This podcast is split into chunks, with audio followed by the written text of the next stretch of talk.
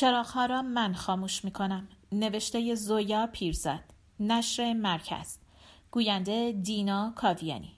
قسمت 26 47 از خواب که بیدار شدم آفتاب افتاده بود توی آینه میز آرایش. یادم آمد آرتوش وقت رفتن دم گوشم گفته بود بخواب بچه که مدرسه ندارند. دستها را پشت سر قلاب کردم و توی آینه به بازی نور و سایه نگاه کردم. از حیات صدای جیک جیک گنجش کامی آمد. بلند گفتم امروز دیرتر از شما بیدار شدم و با خودم خندیدم. از جیک جیک گنجشکا بود یا بازی نور در آینه یا خونکی اتاق خواب که حالم خوش بود. هرچی بود خوب بود. حالم خوب بود. ملافه را پس زدم و بلند شدم. گنجه را باز کردم. به لباس هایی نگاه کردم که معمولا توی خانه می پوشیدم. بعد به لباس هایی که کم می پوشیدم. لباس رکابی گلداری را درآوردم که چند بار بیشتر نپوشیده بودم چون مادر و آلیس گفته بودند سر و سینش زیادی بازه. جلوی آینه موشانه کردم و دو دستم را به هم مالیدم. از خشکی پوست خبری نبود. راه افتادم طرف آشپزخانه و بلند بلند سطری از نمایش سیندرلا را تکرار کردم که آرمن شب قبل با حرکات سر و دست اجرا کرده بود. این زیبای نازنین کیست که می آید؟ آه دختر رویاهای من با صدای بلند خندیدم و به اتاق دوقلوها سر زدم. تخت خوابها خالی بود. رفتم اتاق آرمن. تخت خواب خالی بود. روی میز آشپزخانه سه لیوان نیمه خالی شیر بود. لیوانها را جمع می کردم و فکر می کردم که کجا هستند که ستایی سر رسیدند. آرمینه گفت توی جیچار هیچ کس نیست. آرسینه گفت نه امیلی هست نه پدرش نه مادر بزرگ. آرمن گفت گمونم اسباب کشی کردند. یکی از لیوانها از دستم افتاد روی موزاییک. دو قلوها داد زدند. وای! و پریدند عقب. آرمن جلو آمد. طوریت نشد؟ گفتم. من طوریم نشد. شماها مواظب باشید. و جارو خاکنداز را از گوشه آشپزخانه برداشتم. کجا رفتند؟ چرا رفتند؟ کی رفتند؟ دو قلوها یکی در میان حرف می زدند. لابد امیلی خیلی مریض بوده بردن تهران بیمارستان. پس اسبابا کو؟ شاید مادر بزرگ مریض شده. پس اسبابا کو؟ حتما دیروز که ما رفته بودیم جشن اسباب کشی کردند. آرمن دو تکه شیشه از زمین برداشت انداخت توی سطل زباله و به دو قلوها گفت چقدر حرف می‌زنید؟ بیرون تا زخم و زیل نشدید. اصر که آرتوش آمد همینقدر می‌دانست که امیل استعفا داده. اینکه چرا استعفا داده یا کجا رفته کسی نمی‌دانست. سر شام بودیم که تلفن زنگ زد. آرمن از جا پرید. من برمیدارم. دو قلوها به هم نگاه کردند و بی صدا خندیدند و وقتی که پرسیدم باز چه خبر شده جدی شدند و با هم گفتند هیچی. آرمن به آشپزخانه برگشت و به من گفت خاله نینا. صدای نینا برخلاف همیشه شاد و زنگدار نبود. دیدی چه خاکی به سرم شد؟ مرتی که بیخبر گذاشته رفته و ویولت از صبح مثل دیوونه ها توی خونه میچرخه و گریه می‌کنه و به زمین و زمان بد و بیرا میگه خدا رو شکر گارنیک تا پس فردا نیست ولی وقتی که برگشت چی؟ اگه این دختر بلایی سر خودش آورد جواب مادرش رو چی بدم؟ موندم چه غلطی بکنم سعی کردم آرامش کنم و پرسیدم حالا واقعا قضیه اینقدر جدی بوده؟ و فوری از سوالم پشیمان شدم. اگر قضیه جدی نبود خانم سیمونیان خانه و زندگی را به هم نمی‌زد و نمی‌رفت. نینا جزئیات حرفهای امیل به ویولت و ویولت به امیل را تعریف می کرد و من فکر می کردم تا حالا چند بار مادر به خاطر پسر از این شهر به آن شهر شده. هر بار همینقدر ناگهانی بوده؟ نبوده؟ کار درستی کرده؟ کار درستی نکرده؟ شاید هم اگر امیل با ویولت ازدواج می‌کرد بد نمی‌شد. یا شاید بد می‌شد. نباید دخالت می‌کرد. شاید هم پسرش را میشناخت و باید دخالت می‌کرد. صدای نینا از این همه باید و نباید نجاتم داد. صوفی چند روزی پیش تو بمونه؟ مجبورم با ویولت برم تهران. گفتم البته که صوفی پیش ما بماند و اگر کار دیگری از دستم ساخته است خبرم کند. نینا با حواس پرتی تشکر کرد و خداحافظی کرد و گوشی را گذاشت. گوشی را که گذاشتم آرتوش و آرمن از آشپزخانه بیرون آمدند. آرمن گفت شوی جان باز مریض شده دکتر می‌بریم بالا سرش. و با آرتوش رفتند گاراژ. تکیه دادم به میز تلفن و فکر کردم ناگهان آمدند و ناگهان رفتند. مثل باران آبادان که تا می آمدی فکر کنی میبارد دیگر نمیبارید فکر کردم کاش می‌شد ماجرای امیل و ویولت به گوش آلیس و مادر نرسد. حوصله اظهار نظرهای آلیس و من از اول می‌دونستم های مادر را نداشتم. صدای حرف زدن دو قلوها از آشپزخانه می آمد. یادت هست گفت گوجه فرنگی پرت کنیم با آقای جورا؟ آره خوب شد که گوش نکردیم. ولی خودش که پرت کرد بعد انداخت گردن کلاس هشتمیا. آره توی ناهارخوری هم صندلی رو مخصوصا از زیر روبینا کشید. بعدم گفت از قصد نکردم. ولی از قصد کرد نه؟ آره از قصد کرد.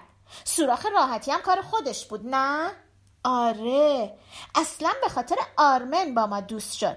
هیچم راپونزل رو دوست نداشت. حیف از لباس قرمز راپونزل که قیچی کرد. چرا گذاشتیم؟ برای اینکه گفت لباس قشنگی نیست. لباس سفید آستین پفی خودش هم قیچی کرد. یاد داد تو حیات مدرسه داد بزنیم مارگریتا عین چیتا. کار بدی کردیم. کار بدی کردیم. چهل و هشت بچه ها با صوفی استخر بودند و آرمن منزل دوستش بود. منتظر مادر و آلیس بودم که شب قبل دیر وقت از تهران برگشته بودند. تلفن زنگ زد. گوشی را برداشتم و توی آینه راه رو به خودم نگاه کردم. به نظرم میآمد یا کمی چاق شده بودم. چند بار گفتم الو بله بفرمایید و کسی جواب نداد. گوشی را گذاشتم و در را برای مادر و آلیس باز کردم. مادر صورتم را بوسید و آلیس محکم بغلم کرد و گفت چه خوشگل شدی؟ انگار یه هوا چاق شدی نه؟ عوضش من لاغر شدم ببین و توی راه رو یک دور کامل چرخید راست می‌گفت لاغر شده بود نفهمیدم از لاغر شدنش بیشتر تعجب کردم یا از سلام احوال پرسی و ماچ و بوسه گرمش. رفتیم آشپزخانه و مادر و آلیس بسته های پروک و گاتا را که از تهران خریده بودند گذاشتند روی میز. آلیس روی پابند نبود. قهوه جوش را از دستم گرفت و گفت من درست می‌کنم. قهوه درست کرد و تعریف کرد. تصمیم گرفتیم همینجا عروسی کنیم. کارتای دعوت رو به چاپخونه دوست آقای دافتیان سفارش دادم. راستی دافتیان خیلی سلام رسوند. چه مرد نازنینی. اگه سفارش نمی‌کرد کارت ها به موقع حاضر نمی‌شد. کیک رو همینجا به نگرو سفارش میدم. حالا حدس بزن چی از تهران خریدم؟ قهوه جوش را از روی اجاق برداشت گذاشت روی پیشخان و چرخید طرفم. دستها را از هم باز کرد سر کچ کرد و لبخند زد. لباس عروس. مادر زد زیر خنده و من از ته دل خندیدم. این بار من بودم که رفتم طرف خواهرم. بغلش کردم و بوسیدمش و گفتم خیلی خیلی مبارک. صبح به برنامه ریزی جشن عروسی و نوشتن اسم مهمان ها گذشت. دوقلوها و صوفی که برای نهار برگشتند آلیس هر سه را بغل کرد و گفت باید ینگه عروس بشوند و لباسهای آبی و صورتی بپوشند. آرمینه گفت خاله اول تو عروسی می‌کنی یا خاله ویولت؟ و با آرسینه و صوفی منتظر به آلیس نگاه کردند. آلیس و مادر به من نگاه کردند. من و من کردم. عروسی خاله ویالت عقب افتاده یعنی صوفی اوزارا بدتر کرد پس برای همین خاله ویولت دیروز و پریروز همش گریه می کرد؟ آرسینه و آرمینه با هم گفتند گریه می کرد؟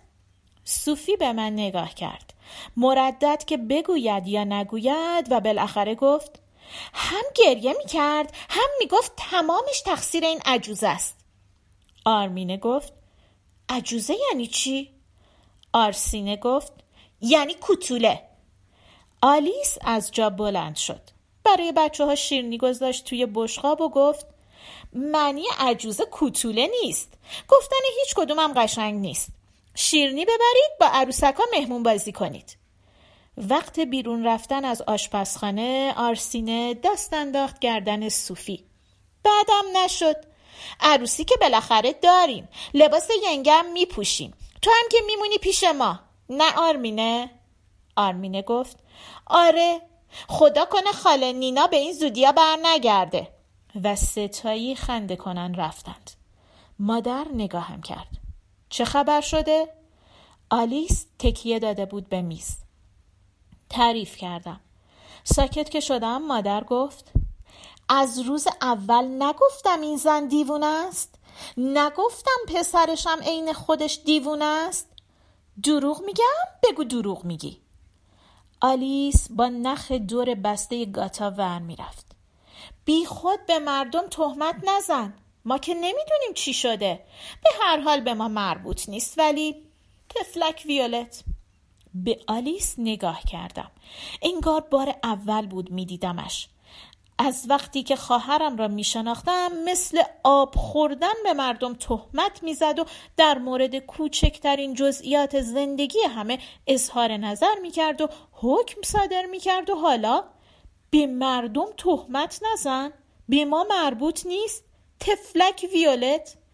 حس کردم یوپ را خیلی دوست دارم. تلفن زنگ زد و آرمن که نفهمیده بودم کی برگشته از اتاقش بیرون پرید که برداشتم. بعد آمد به آشپزخانه. آقا هلندی با خاله آلیس. آلیس دست انداخت گردن آرمن و گونهش را بوسید. اول اینکه سلامتو قورت دادی. دوم اینکه آقا هلندی یعنی چی؟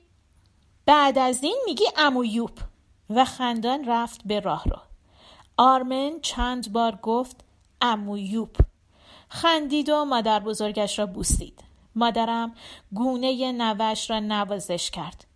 کاش عروسی تو را هم ببینم. چهل و نه.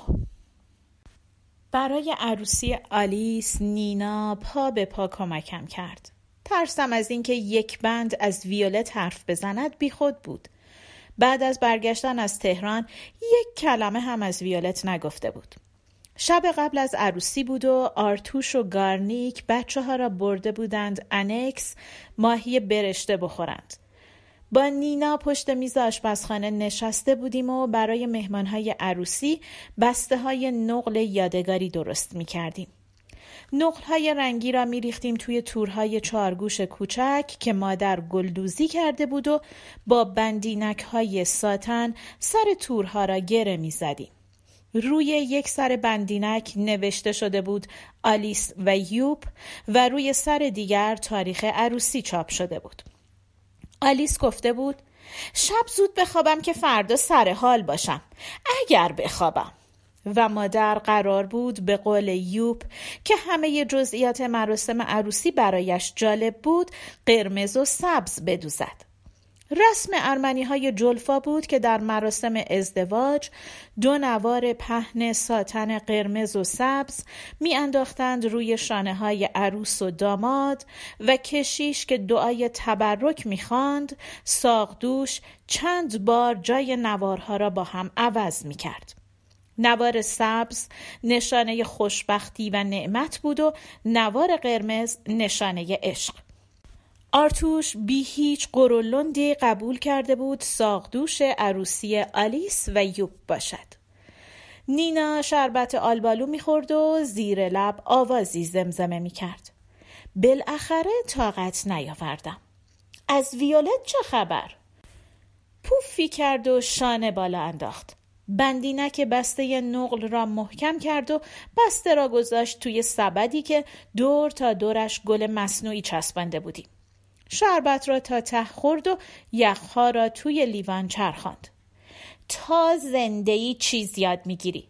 طبق معمول هوچی بازی در آورده بودم و بیخودی نگران شده بودم لیوان را گذاشت روی میز و یکی از تورهای چارگوش را برداشت تهران که رفتیم دو سه روزی اشک ریخت و چینی های مادر بدبختش رو شکست تا برادر همسایه طبقه بالا رو دید سر و کله پسره که پیدا شد آروم گرفت و باز شد همون ویولت که همه میگن تفلک چه معصوم و بیگناه.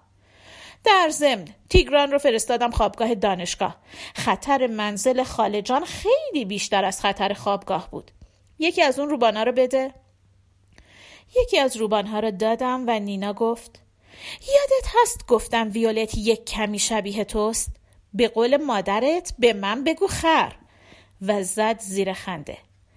بسته نقل را گذاشتم توی سبد و فکر کردم نه به من بگو خر.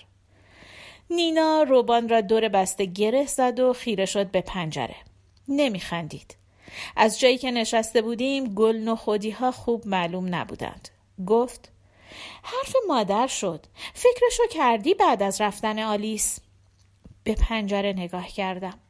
این چند هفته سعی کرده بودم فکر نکنم که بعد از رفتن آلیس با روبان بسته توی دستم ور رفتم. نمی‌دونم. نینا بسته نقل را گذاشت توی سبد. با مادر حرف نزدی؟ بسته نقل را گذاشتم توی سبد. نه هنوز. دوباره به گل نخودی ها نگاه کرد. خب شاید بعد عروسی ها؟ به بسته ها نگاه کردم و سر تکان دادم. بعد از عروسی. پنجاه. چند روز از ازدواج آلیس و یوپ و رفتنشان به هلند میگذشت. وقت بدرقه در فرودگاه یوپ گونم را بوسید و گفت کلاریس تشکر می کنم از شما برای زحمت ها مطمئن باشید آلیس را خوشبخت بسازم. مادرم و خالم خواستند آلیس را خوشبخت بسازم روز عروسی بزرگترین سبد گل از طرف مادر و خاله یوب بود لاله های سرخ و سفید هلندی آرتوش گفت از اون دهکوره چطور اینا رو فرستادند آبادان؟ با نینا روی تاب نشسته بودیم آرمن دم در حیات به دوچرخش ور می‌رفت. دو قلوها و صوفی قایم موشک بازی می کردند. صوفی گفت چشم گذاشتن از کی؟ پشک بندازیم. ستایی رو به هم ایستادند و صوفی به ترتیب به سینه هر سه زد و خواند آن ما نوارا دو دو اسکاچی نینا گفت بالاخره نفهمیدم این مثلا شعری که وقت پشک انداختم می‌خونن یعنی چی بعد به آشپزخانه اشاره کرد. پس با مادر حرف زدی؟ آره. موی سفید مادر از پنجره آشپزخانه معلوم بود. گفتم آره. دخترها دویدند طرف حیات پشتی. نینا پا زد و تاب تکان خورد. آرتوش قور نزد؟ به درخچه ارغوان یا ون یا زبانگاوی سوم نگاه کردم که چند وقت بود اسم نداشت. بعد از حمله ملخها و دوباره جوانه زدن حسابی جان گرفته بود و بیشتر از درختهای آرمینه و آرسینه گل داده بود. پا زدم و تاب تکان خورد. قور که نزد هیچ خودش پیشنهاد کرد. نینا خم شد طرفم. جدی؟ شب قبل از عروسی تا خواسته بودم حرف مادر و تنهاییش را بعد از رفتن آلیس پیش بکشم آرتوش که داشت شلوار توی گنج آویزان می کرد گفته بود مادر از کی میاد پیش ما؟ نینا قش قش خندید. من یکی سر از کار شوهر تو در نیاوردم. یه وقت برج زهرمار یه وقتم اینقدر. صدای بوغ ماشین گارنیک از خیابان آمد. نینا گفت فقط با وسواس ها و قرقرهای مادر خدا به دادت برسه. بعد داد زد. صوفی بادو پدرت اومد. ایستاد و شلید طرف راهباری که. وای پام خواب رفت. رو کرد طرف پنجره آشپزخانه. خانم بسکانیان خدافز بعد برگشت طرف من و یواش گفت شایدم یه قاشق چایخوری قرقر و وسواس بد نباشه ها. از روی تاب بلند شدم و راه افتادم و فکر کردم یک قاشق چایخوری یا صد ملاقه؟ مادر از پنجره سر بیرون کرد. کجا نینا؟ بمونید.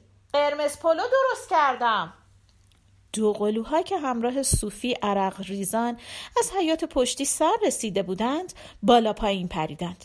صوفی بمونه پیش ما. خاله نینا تو رو به خدا صوفی بمونه پیش ما. صوفی نق زد. قرمز پلو خیلی دوست دارم. نینا به بچه ها نگاه کرد. بعد به من که گفتم تو برو به خریدت برس. نینا دوباره به بچه ها نگاه کرد. از دست شما وروجکا از پریشب با هم بودید بس نیست؟ بعد به مادر گفت برای تهران کلی سوقاتی باید بخرم وگرنه قرمز پلوی شما که حرف نداره. استانبولی پلو یا به قول ارمنی ها قرمز پلوی مادر واقعا حرف نداشت. با نینا تا دم در فلزی رفتم و برای گارنیک دست تکان دادم. به آرمن که هنوز به دوچرخه ور می‌رفت گفتم درست نشد؟ سر تکان داد. دوچرخه عهد بوغ کجا به این زودی درست میشه؟ گفتم. عهد بوغ یعنی پارسال؟ نگاهم کرد. پارسال یعنی عهد بوغ و خندید. موهایش ریخته بود روی پیشانی. تا برگشتم به حیات دو قلوها و صوفی از خانه بیرون دویدند.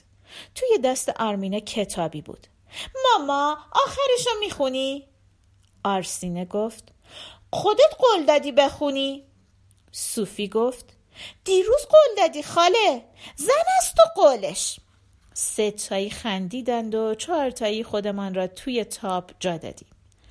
آخرین صفحه لورد فونتلوره کوچک را که خواندم و کتاب را که بستم صوفی گفت حیوانکی پسر کوچولو؟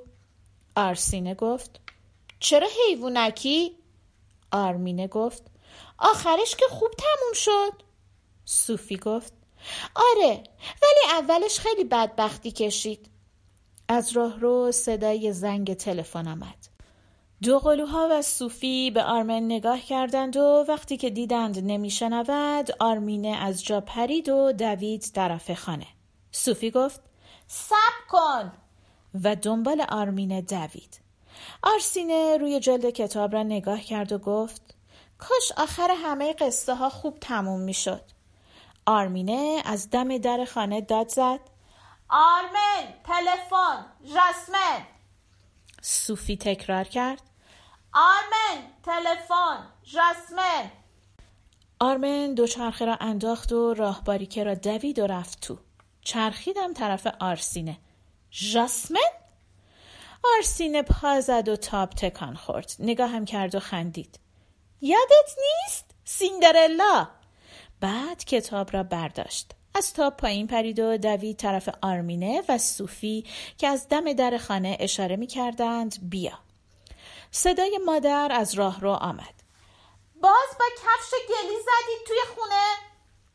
از این طرف در توری به اندام نحیفش نگاه کردم که با موی سفید و لباس سیاه راه رو را جارو می‌زد. ماندن مادر پیش ما حتما کمک بزرگی بود. کمک بزرگی بود و با این حال مادر قالیچه کف راهرو را آورده بود بیرون و میتکاند. باد ملایمی آمد که برای آن وقت سال در آبادان عجیب بود. پا زدم و تاب تکان خورد.